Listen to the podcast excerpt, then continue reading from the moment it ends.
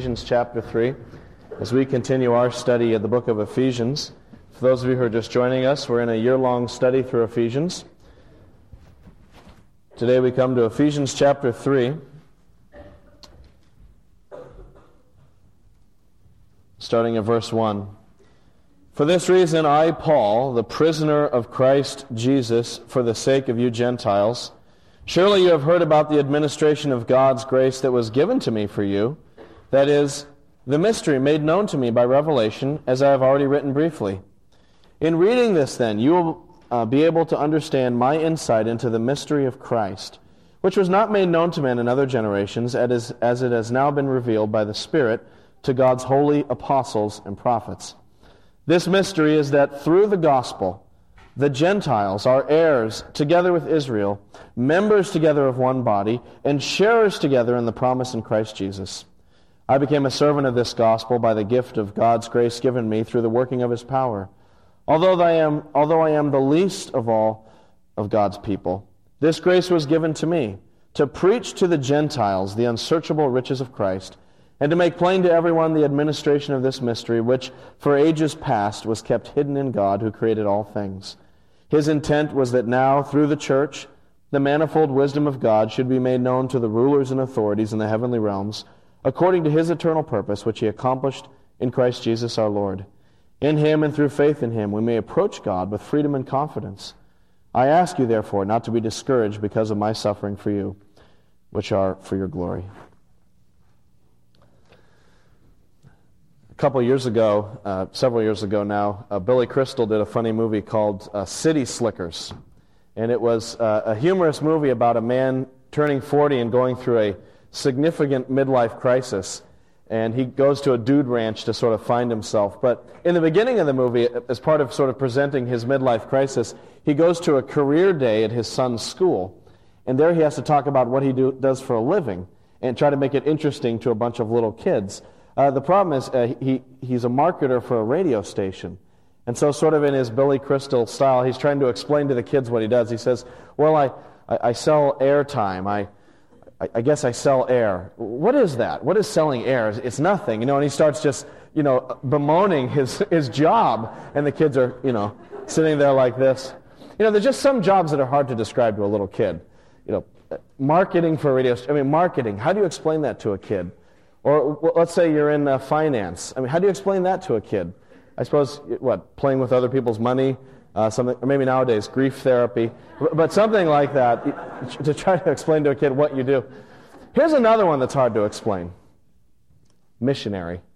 What, what really is a missionary? I mean, and we say, oh, yeah, I know what a missionary is. I mean, but really, you think about it. Okay, what is it? It's a guy, he's got a pith helmet, right? Uh, khakis. He's in the jungle somewhere telling people about God, I guess. But, I mean, really, where do they live? How do they do that? Uh, so we send a missionary over to Poland. We have a missionary in Poland. Where does he live? How, how does he go about doing missionary work? It, so it's kind of vague. You know, it, it's strange. And I think for many of you, and many of us here, we, you may have come from a church background where missions was not a major focus of the church. And so it's still kind of fuzzy. I mean, maybe your church did missions, but it was some branch or organization connected to your church, and you're not really sure what they did. It's not like there were missionaries coming and speaking in your church on a regular basis. So missions is, is kind of out there. It's, it's fuzzy for you. And then you come to South Shore Baptist Church, and you're just trying to get used to this strange place. I mean, for crying out loud, we're you know dunking people underwater, and uh, there's this strange pastor. You know, you know where did they dig him up? And that's a whole other story. And then, and then there's missions. Like, what is this? I don't know. Have you, have you ever come in the church by the downstairs entrance? There's a huge board down there with a big map and all of our missionaries on it. Like, what's that all about? Our church uh, raises a, a, missions budget every year. It's, it's raised by the congregation by giving pledges every year. And last year we raised $200,000 for missions, which is you know, a lot of money. But now, why would a church go to all that work of raising $200,000 to give to missionaries? What's, what's the point of all that? Or look in your uh, sermon notes for a minute. You see a little insert in your bulletin. It says Ephesians 3 1 to 6. On the front, I listed all of the missionaries we support financially just our church, not, not the Baptist organization, but our church supports, and where they're, where they're serving and, and the places they are. The exciting thing about this, too, is that a lot of these names, maybe I should have put an asterisk by some of these names, are people who've gone out from our own church. So there's people from our church who've changed careers and gone to the mission field. So what's that all about? I mean, why, why missions? And so what I want to do these next several Sundays is think with you about what missions is. Uh, perhaps, if we could put it this way, to develop a theology of missions, an understanding of missions. Uh, and I think it's an exciting opportunity. Uh, look on the second page of your sermon notes. This is where we're going. Kind of a mini series here. Today I want to ask the question what is missions? And then next week we'll look at the question who is a missionary? I mean, what kind of special person does it take? It's got to be some super Christian who goes off and does this. What does it take to be a missionary? And then you'll see we have a missions conference. Uh, this is a you know, we bring missionaries in, and this is something we do here in our church every year to raise missions awareness. Uh, there'll be Sunday school hour speakers, there'll be evening service. I just encourage you to take advantage of every opportunity to come and listen to some of our missionaries speak. It'll just open your world up. And that's for two Sundays. And then we come back to why do we do missions? In other words, what's the motivation? What's driving this? And then finally, how we go about missions. And we'll be studying Ephesians chapter 3 because Ephesians chapter 3 is really about missions. It's about God's plan to reach out to the nations. So, my hope is that uh, for some of you, at the end of this six week period, you'll have a really clear understanding of what missions is. You'll be able to articulate it. And if you're new to this church, you'll understand why we're so excited about it. You'll understand that it's not just some program we do, but it's really at the core of what the church is and should be doing. So today we start with a question there. It's in the big box. You see that? What is missions? What are we talking about? Uh, what makes missions different from the Peace Corps? What's the difference? What makes dif- uh, missions different from people in the UN airlifting food to a struggling nation or a war torn country? I mean, there is a difference. There's some overlap, but there's also a difference. What is it? What is it that makes missions missions? Well, let's look to our text. Ephesians 3 1 to 6, which is our text for today. Verse 1 For this reason, I, Paul, the prisoner of Christ Jesus, for the sake of you Gentiles. Now, just remember, when Paul wrote Ephesians, he was in jail. Uh, he was in prison because he had been preaching the gospel. He was arrested. Uh, he probably wrote this from Rome, is, is the best guess, 60 to 62 AD, somewhere in that time frame. He's writing from prison. He's been arrested because of his mission to the Gentiles. And then by mentioning the Gentiles, that kind of launches him onto a tangent. He doesn't pick up his train of thought again until verse 14. Verses 2 to 13 is kind of a tangent, which is how Paul writes. And he goes off on this tangent, and he just talks about his ministry to the Gentiles. He explains it to us. Verse 2 Surely you have heard about the administration of God's grace that was given to me for you. That is, the mystery made known to me by revelation, as I have already written briefly. In reading this, then, you'll be able to understand my insight into the mystery of Christ, which was not made known to men in other generations, as it has now been revealed by the Spirit to God's holy apostles and prophets. So Paul has been given something. He's been, God has revealed something to him so that he can tell it to other people. And the thing that's been shown to Paul is called the mystery. And so we have to stop and ask the question what's he talking about? What is the mystery? And it's important to define this word because well, you know, in English, mystery has a lot of different connotations, which isn't exactly what Paul means. Uh, for instance, look at your sermon notes at the bottom of page two. Some things that mystery is not. Maybe we can define mystery by saying what it's not. It's not a whodunit novel. Uh, mystery doesn't, isn't like a, a, mystery novel where you try to figure out who, who did the crime. You know, my favorite TV show uh, is CSI. I just, I, am addicted to this TV show, not just because it's set, set in a great city, but also because uh, it's just a, it's a mystery novel. You know, you're trying to figure out through the whole thing. All right, who done it? And they're using their science to figure it out. You're trying to guess who done it before they tell you who done it. I mean, that's the whole appeal of CSI. Is and plus it's kind of science nerdy. It's it's kind of cool. Um, it's it's who done it, but that's not what Paul's talking about. It's not a who done it, nor is it an X file. That's another way we use the word mystery. You know, a mystery is something kind of spooky and weird. It, it's paranormal activity, and, and you can't define it scientifically. It's a mystery, it's mysterious. That's not what Paul means either. Nor does he mean a religious ceremony. Uh, maybe you've heard uh, the, the, mystery of the Eucharist, the mystery of baptism. It's not a religious ceremony that's sort of strange and nebulous. So, what is mystery? Mystery is this. It's very simple. Mystery is a secret. That's what a mystery is. When Paul uses the word, it's a secret. It's something that God knows and we don't know. It's, it's a secret.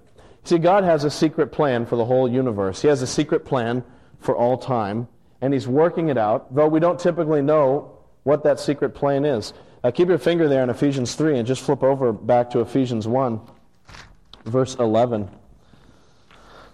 Ephesians 1:11. It says, "In him we were also chosen, having been predestined according to the plan of him who works out everything in conformity with the purpose of his will." Now, I don't want to get back into predestination. I mean, we already solved that. Uh, so we, want to look instead at, at uh, this idea of a plan that God has an eternal plan. He has a, a plan for all the, the human history, and slowly but surely, God is working out his plan for human history. Now, does that plan always make sense to me? No. There's a lot of things that happen. I just go, God, how, are you in control still? How can this be part of your plan? And he's saying, just wait. You'll see. Just wait. And so I wait, and then eventually I do see. Oh, that I see how it worked out. So that 10 years after uh, a struggle in my life, I can look and I can see how God was using that for my ultimate good. But you don't know the plan. God has a plan. He just never tells us what it is. It's very frustrating. Read the book of Job. God has a plan. There's a reason for Job's suffering. But did you notice in the book of Job, God never tells Job why he suffered? He just has to accept it on faith. So there's a plan, we just don't often know it. But now, God, for one of these rare occasions, has told us the plan. One of these few times in, in His workings, He doesn't call us to walk by faith. He tells us the plan. It's the mystery. He says, Paul, I'm going to tell you what I'm doing. I'm going to tell you this exciting thing that I've sort of kept behind my back. In fact, look at verse 5 of chapter 3. The plan which was not made known, the secret wasn't told to former generations, as it has now been revealed by the Spirit to God's holy apostles and prophets. So the apostles and prophets have the secret plan. Okay, so what is it? What's the big secret? What is this big thing that God has been sort of keeping behind his back, and now he tells Paul and shows him what it is? Well, verse 6 fortunately gives us an answer. This mystery is, the secret is, that through the gospel, the Gentiles in other words, the nations are heirs together with Israel, members together of one body, and sharers together in the promise in Christ Jesus. Until the coming of Christ, God worked through one nation, Israel. That was his people. And God poured out his love and his mercy and his revelation. He gave his law to one nation, Israel. But with the coming of Christ, something dramatic has happened. God's love has now gone international. Uh, before the coming of Christ, God's love and tenderness were, were dammed up in Israel, but now the dam has broken, and His love and mercy is flooding the nations.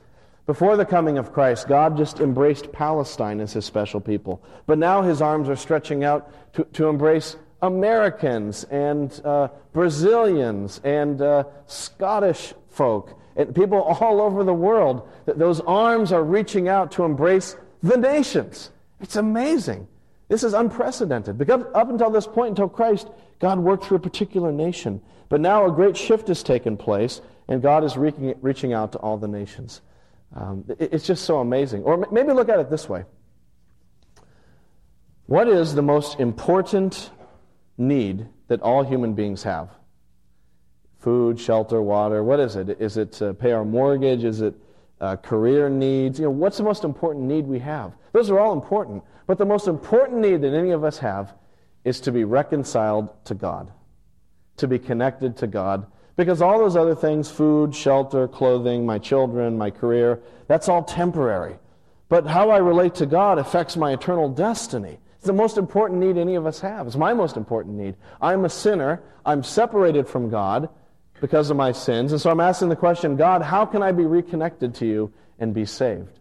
It's the most important question that anyone has in any culture, in any time in human history. And now the answer has come.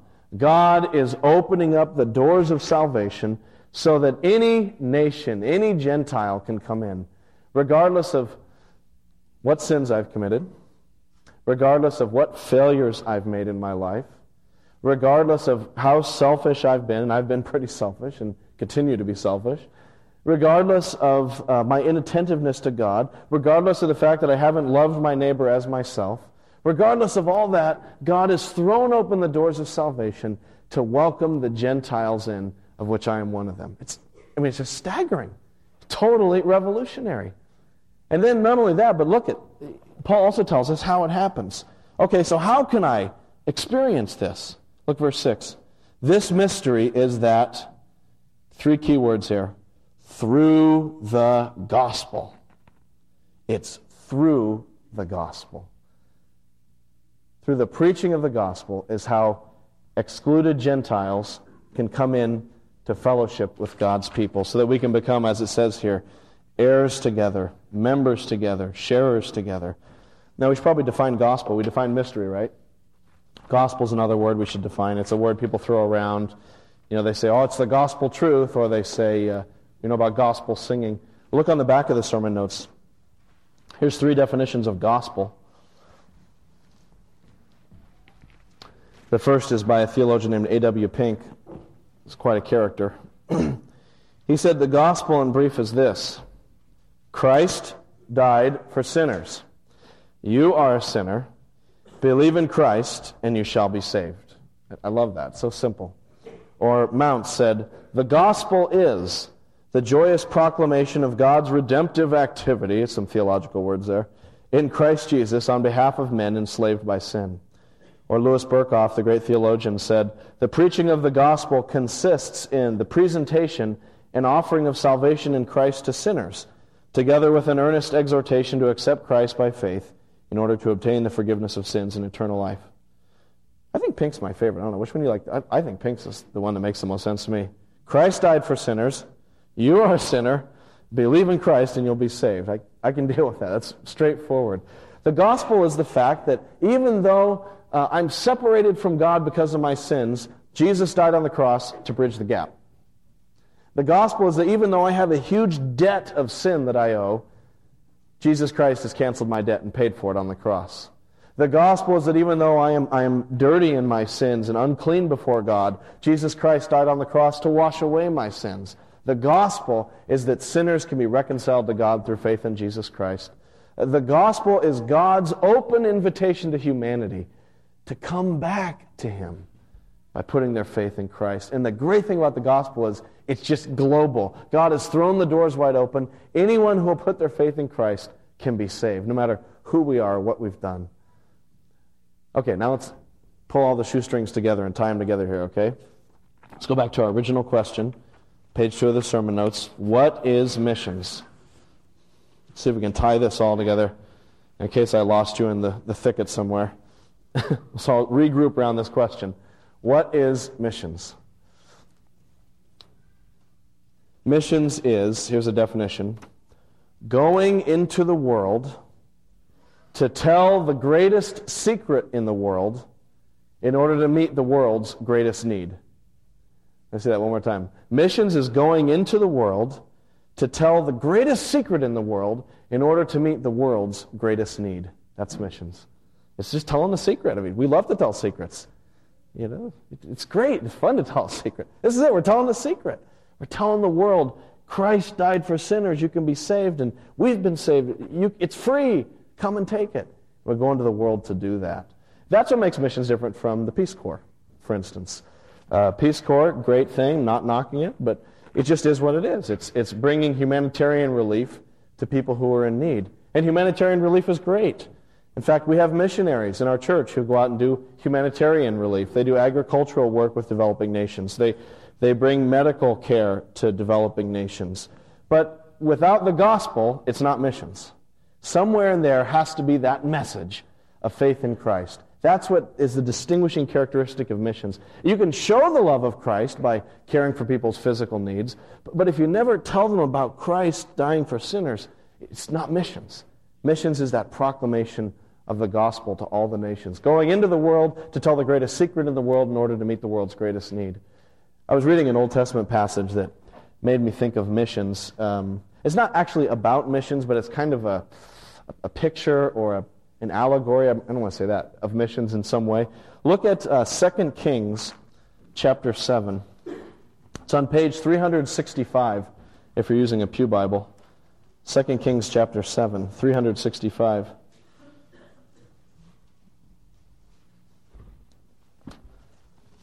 Second Kings chapter 7. Uh, just to give you background on the story, uh, Samaria, which is a, the capital of the northern part of Israel, has been besieged by people called the Arameans. Uh, there's some people who live north of Israel. The Arameans have come down, they've, they've swept through Israel, they've conquered, and now they've come to the capital city of Samaria and they've besieged it. And of course, what happens in a siege is people start starving. There's no food. That's the whole point of a siege. You try to starve people into submission. And so the people in Samaria are hungry. The Bible tells us the famine inside the city got so bad that a donkey's head sold for two pounds of silver. Now, you, got, you know it's bad when you're interested in eating a donkey's head. I mean, you, you got to be hungry. And then to think that you'd pay two pounds of silver for a donkey's head, I mean, these are really lean times. I, I've never been that hard up that I'd want to eat a donkey's head. But that's what it was. A donkey's head sold for two pounds of silver. In fact, the famine got so bad that, that in a couple instances in this story, people started uh, cannibalizing because they're just were starving to death. And, you know, this of like the Donner Party or something. They started eating the dead, which is very gruesome. Uh, but then look at verse 3. So that's how this terrible plight, city is starving. That's the way warfare was done in the ancient world. Then look at chapter 7, verse 3. Now there were four men with leprosy at the entrance of the city gate, and they said to each other, Why stay here until we die? If we say, We'll go into the city, the famine is there, and we will die. If we stay here you know, by the city gate, we will die. So let's go over to the camp of the Arameans and surrender. If they spare us, we live. If they kill us, then we die. This is the only shot we've got. So, verse 5 At dusk, they got up. They went to the camp of the Arameans. And when they reached the edge of the camp, not a man was there. For the Lord had caused the Arameans to hear the sound of chariots and horses in a great army, so that they said to one another, Look, the king of Israel has hired the Hittite and Egyptian kings to attack us. So they got up and fled in the dusk and abandoned their tents and their horses and donkeys. Hey, donkeys. There's a big you know, market for donkeys, so there you go. Um, and they left the camp as it was and ran for their lives. And the men who had leprosy reached the edge of the camp and they entered one of the tents. And they ate and they drank and they carried away silver, gold, and clothes and went off and hid them. And then they returned and entered another tent and took some of those things from it and hid them. Then they said to each other, ah, we're not doing right. This is a day of good news, and we're keeping it to ourselves. If we wait until daylight, punishment will overtake us. Let's go at once and report this to the royal palace. I mean, to me, that's kind of a, a picture of missions. God has done an amazing work of salvation, and we're like those four lepers. We sort of, we found it, or we, it's found us, and we find these blessings. We find salvation. God has rescued us, but what are we going to do with it? I mean, it would be wrong to sort of sit on it and keep it for ourselves. We've got to go tell other people about it. It just would be wrong to keep it. As he says here, we are not doing right. This is a day of good news, and we're keeping it to ourselves. See, I think sometimes we think of missions or evangelism, and we think of it kind of like, like it's condescending. You know, evangelism is going out and sort of wagging your finger at people and telling them, oh, you better turn to the Lord. Mm-hmm. No, no, no, that's not it. As someone has said, evangelism is just one beggar telling another beggar where to find bread. That's it. It's just four lepers who found the mother lode coming back to the, everyone else and saying, Look, it's over there. It, look what God has done. There's a great salvation. Everything you need is over there. We found it. We're not starving anymore. Come on, come on. It, it's very much beggars telling beggars where to find the bread. And that's, that's what missions is. It's going into the world to tell the greatest secret in the world in order to meet the world's greatest need. So that means that missions starts right here. Because the world starts right here. The world is, is everywhere we go. In fact, it's inside of me. That's where we have to start telling this message. Uh, so, what I'm doing right here this morning is, is missions, technically, because I'm telling you the message. I'm, I'm speaking the gospel to you. And uh, the mission field is your children. I think that's your greatest mission field, is to tell your children about faith in Jesus Christ for salvation and, and to tell them of the good news that they can be saved, not through any ritual, not by baptism. You know, when we baptized this girl up here, we're not saying that that baptism made her a Christian. You're a Christian by faith in Jesus Christ. The baptism just is a public symbol of that. There's no ritual you can do, there's no uh, uh, penance you can do, there's no activity you can do. It's only through faith in Christ. And we need to tell that to our little kids. That's our first mission field. And tell it to the, the kid who shares a locker next to you in high school. That's your mission field. Tell it at work. I was talking to a, um, a guy this week. Just interesting how God will often do this, bring conversations my way that sort of fit into what I'm speaking about. Or maybe that's just because I'm so thinking in terms of the sermon, I start interpreting things that way. Whatever. Uh, but, but, I was having lunch with this guy, and, and, he was telling me about a conversation he had had this past week. Uh, he had done a big presentation for his sales team. And after the presentation, they all went out together and hung out. And a guy came up to him and he said, You know, uh, I was really impressed with your presentation. And he went on to just ooh and ah about the presentation. And he said, You know, there's something about you. You have a peace and a confidence that I don't understand. Where does that come from? and so it's kind of an open door. And, and he said, Well, um, that's from God. That's why I have that peace and confidence. The other guy said, Oh, so you're religious, huh? He said, Well, I wouldn't call myself religious. I'm a follower of Jesus Christ. And as I trust in Christ, eh, you know, He gives me those things. So if you've seen any of that stuff in me, it's because God is working in my life. I mean, that's missions right there. He's just talking about Christ in a natural way, explaining what difference Christ has made, one beggar telling another beggar where the bread is, kind of a thing. And then maybe two weeks down the road, he's going to have another chance to say a little more and expand the gospel story. Or maybe that person who talked to him is going to bump into some other Christian and hear a little bit more. I mean, who knows what the secret plan of God is for that guy? But we know that our job is to take this message to the nations because that's who it's for. But if missions begins here, it can't end here. It has to be global. Because remember, this message was given for the Gentiles, is given for the nations. And so it has to go out. Uh, there's tribes in Papua New Guinea, in the jungles, who need to be told the gospel message and, and shown where the bread is. Uh, there are, um, I think, about 10 million people known as the Uyghurs. I don't know if you ever heard of the Uyghurs. They live in eastern Kazakhstan and northwestern China in the, see if I pronounce it right, the Xinjiang province of northwestern China. And there's 10 million people called the Uyghurs. They're a distinct people group.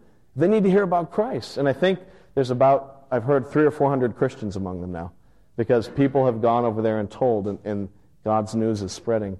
Uh, we support a missionary in northern Togo. Her name is Pat Devine, and she works among the Ife people.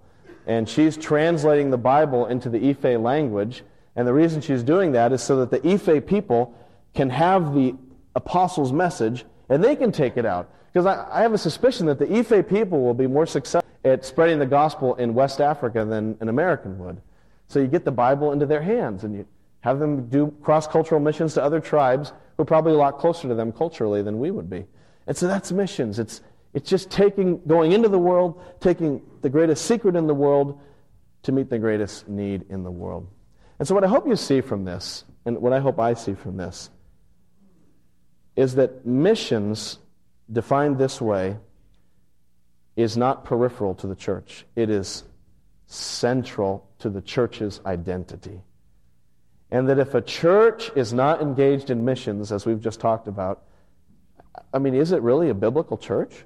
How can you be a church? Because the church is here because of missions. The reason there's a church here in South Shore Baptist on Main Street in Hingham is because missions brought it here. And we're here because we're Gentiles who've been brought in through the gospel. And now the gospel's in our hands, and we, we need to take it too, both here and abroad. And so missions is central to the church. And my prayer is that as we study missions over the next couple Sundays, we'd not just understand it better, but that, that even some of us who've never heard of missions before, six weeks from now, will have a fire in our bellies for missions. That we'll have a vision for it. In fact, I'm even going to pray that God will call a few of you to go out and be missionaries. So, you know, watch out. I got you in my crosshair. you got to be careful. He might call me. Woo. Am I ready for that? He might. You never know. Maybe he'll call my wife and she'll say, Jeramie, we're going. And I'll say, okay. Uh, I mean, who knows what's going to happen? God can call anybody to be a missionary, as we'll see next week, because it's by his grace. Look at this great quote at the end of your sermon notes. Charles Spurgeon. Can't ever go wrong with Spurgeon. Look at the bottom of your sermon notes on the back. He said, If sinners will be damned, at least let them leap to hell over our bodies. And if they will perish, let them perish with our arms about their knees, imploring them to stay. If hell must be filled, at least let it be filled in the teeth of our exertions. And let not one go there unwarned and unprayed for. Boy, I wish I had that kind of zeal. I don't. I want that kind of zeal. Let's pray.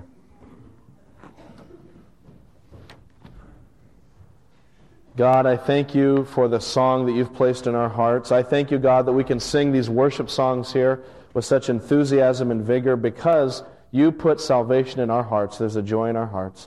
But God, I pray that you would stir up within me an excited zeal to spread this message here and abroad. Lord, give me that same zeal Spurgeon talked about, that, that, that desire to do everything I can to share the love of Christ and the gospel message with people. Lord, I pray for this upcoming six weeks of missions focus that you would speak to our church. I pray, Lord, that you would change our church. I pray that you would revolutionize our outlook that we might not be simply looking inward at ourselves, but that we might be looking at your glory going global and reaching the nations. Lord, I pray for anyone here who's never put their faith in Christ, that they would just hear from you that you love them and that the door is open, that they can put their faith in Christ and be saved. God, I pray that we might fill up this baptismal tank with people confessing their sins and desiring to trust Christ and believe in Him. God, I just pray for the, your mission globally, that your kingdom would come that people here in the South Shore, Boston, America, and abroad would hear the good news of Christ. And so, Lord, speak to us, enliven us, quicken our hearts. We pray this in Jesus' name. Amen.